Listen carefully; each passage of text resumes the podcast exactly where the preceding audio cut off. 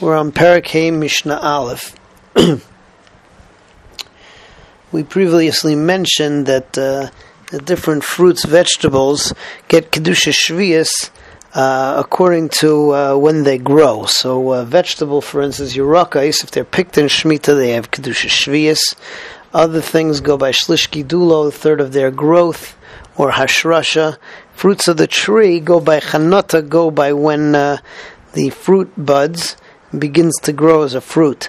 Um, Mishnah here points out, though, there are certain types of fruits. Talk about bno shuach, which are white figs, where the time of chanata is in shmita, but it actually comes to full fruition only two years after that.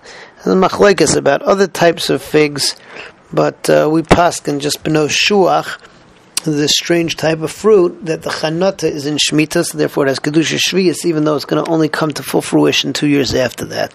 So the Mishnah says, B'nai Shuach, Shvius Shalahem, the fruits that begin in Shvius, that come to chanata of Shvius, so Shnia, Shehem Eisesh Shanim. Really, uh, they grow in the Shana Shnia in the second year after Shemitah because they uh, take three years to grow, or into the third year in order to grow. Rabbi Yehuda, Imer Rabbi Yehuda says, additionally, haparsais, another type of fig, uh, shvius shalahem might say shvius. So th- those things that grow in Shemitah, so they come to fruition in Motzei Shvius, in the first year of the new Shemitah cycle, Shein Isis L'shnei Shanim, because the fruit takes two years to grow. The Chachamim. They apparently have a different way of analyzing these fruits, viewing the fruits, and they hold that this uh, Parsa'is fruit comes to fruition in the Shemitah year itself. Mishnah Beis goes on to another topic. Certain types of uh, vegetables or other things, or before f- refrigerators, the way that you would keep them fresh by putting them underground. Now the problem is, is that just like we have Isurim midrabanan because of marasayin, taking rocks off of the field, or uh, cutting down trees, or uh, gathering fertilizer from the field and manure from the field. So similarly, putting uh, fruits or vegetables underneath the ground looks like you're planting them. So only way that it's mutter is number one if you put it in an area where they're going to be trodden upon, and number two is that you have to have a large enough amount of vegetables that you're putting under the ground and stacked in a certain way so that it's recognizable that you're not planting. So the Mishnah says, "Ataymein es aluf b'shvius."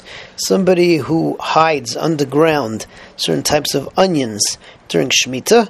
Rabbi Meir, Rabbi Meir says, "La'yifchais misasayim." The way that you got to do it is you have to have two sa, which, uh, according to Chaim Naeh, is about 70, 17 liters Chazon Ish, 30 liters.